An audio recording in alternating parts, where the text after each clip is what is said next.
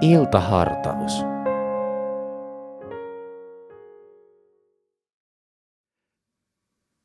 Hyvää iltaa. Tämä on Helsingin kansanlähetyksen iltahartaus toimittajana Mika Ebeling.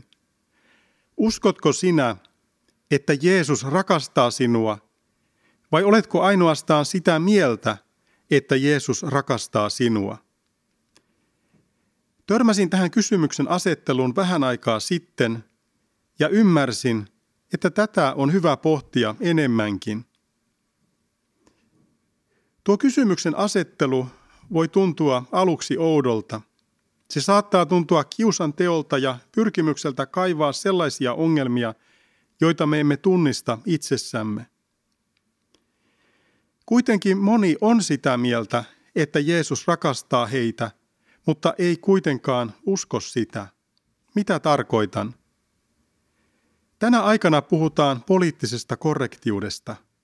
Sillä tarkoitetaan sitä, että valtavirran poliitikko tietää, mitä mieltä joistakin kysymyksistä pitää olla, miettimättä asiaa sen enempää.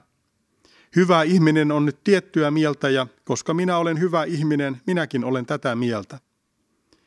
Tällainen poliitikko ei välttämättä ole miettinyt ajatustaan sen enempää, mutta tietää mikä on oikea, odotettu vastaus. Mutta ei tämä koske vain poliitikkoja, vaan meillä uskovaisilla on myös omat hengellisesti korrektit puhetapamme. Me kerromme uskovamme moniin asioihin, ja tähän pakettiin kuuluu muun muassa uskomme siihen, että Jeesus rakastaa meitä. Mutta monen kohdalla on niin, että sanoessaan uskovansa esimerkiksi Jeesuksen rakkauteen, hän ei tunnustakaan syvää vakaumustaan, vaan ikään kuin tarkastajan saapuessa paikalle antaa oikean vastauksen. Uskon vakaasti, että Jumala haluaa johtaa meidät syvällisempään itsensä tuntemiseen. Ei nimittäin raamattu turhaan puhu Jumalan etsimisestä ja hänen tuntemisestaan. Jumala haluaa tulla tunnetuksi. Hän haluaa, että hänen rakkautensa sinua kohtaan ei ole sinulle vain etäinen asia, jonka oikea oppisesti tunnustat, vaan että sinä saisit syvästi ja todellisesti vakuuttua tuosta rakkaudesta. Tällä kaikella on valtava vaikutus elämääsi. Jos nimittäin olet syvästi vakuuttunut siitä, että Jeesus rakastaa sinua, uskot hänen tahtovan sinulle vain hyvää. Ymmärrät silloin myös sen, että koska hän on kaikki tietävä ja tahtoo sinulle vain hyvää, elämässäsi ei voi koskaan tapahtua mitään parempaa kuin hänen tahtonsa toteutuminen. Johannes Kastaja sanoi kerran huikeat sanat. Hänen tulee kasvaa, mutta minun vähetä. Ja juuri tätä ennen, kun hänen opetuslapsensa ovat olleet huolissaan siitä, miten Jeesuksen seuraajajoukko kasvaa ja Johannes Kastajan seuraajajoukko vähenee, hän oli kertonut ilonsa tulleen täydelliseksi.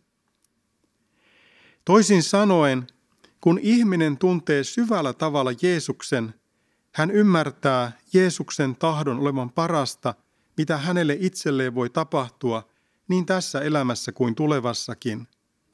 Tällöin hänen tulee kasvaa, mutta minun vähetä ei ole tuskallinen ja kivulias antautuminen siihen, etten voi mitään muuta kuin väkisin suostua näihin tosiasioihin. Hänen tulee kasvaa, mutta minun vähetä. Tämä on Jeesuksen rakkauteen uskovalle iloinen tunnustus. Saamme antaa kunnian hänelle, kelle kunnia kuuluu. Rakas Jumalan lapsi, on valtavan tärkeää, että elät lähellä Jeesusta, jotta saisit todella vakuuttuneesti tunnustaa uskosi häneen ja hänen rakkauteensa sinua kohtaan.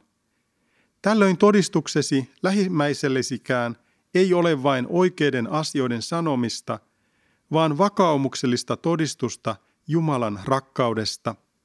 Rukoilemme. Rakas Herra Jeesus, Kiitos, että sinä rakastat meitä mittaamattoman paljon. Auta meitä sisäistämään tämä asia niin, että se saa rohkaista meitä luottamaan kaikessa sinuun ja iloisin ja turvallisin mielin antamaan koko elämämme sinun johdettavaksesi, pyhässä nimessäsi, aamen. Ohjelman sinulle tarjosi Helsingin evankelisuterilainen kansanlähetys. Katso lisää kansanlähetys.fi kautta Helsinki ja tule mukaan.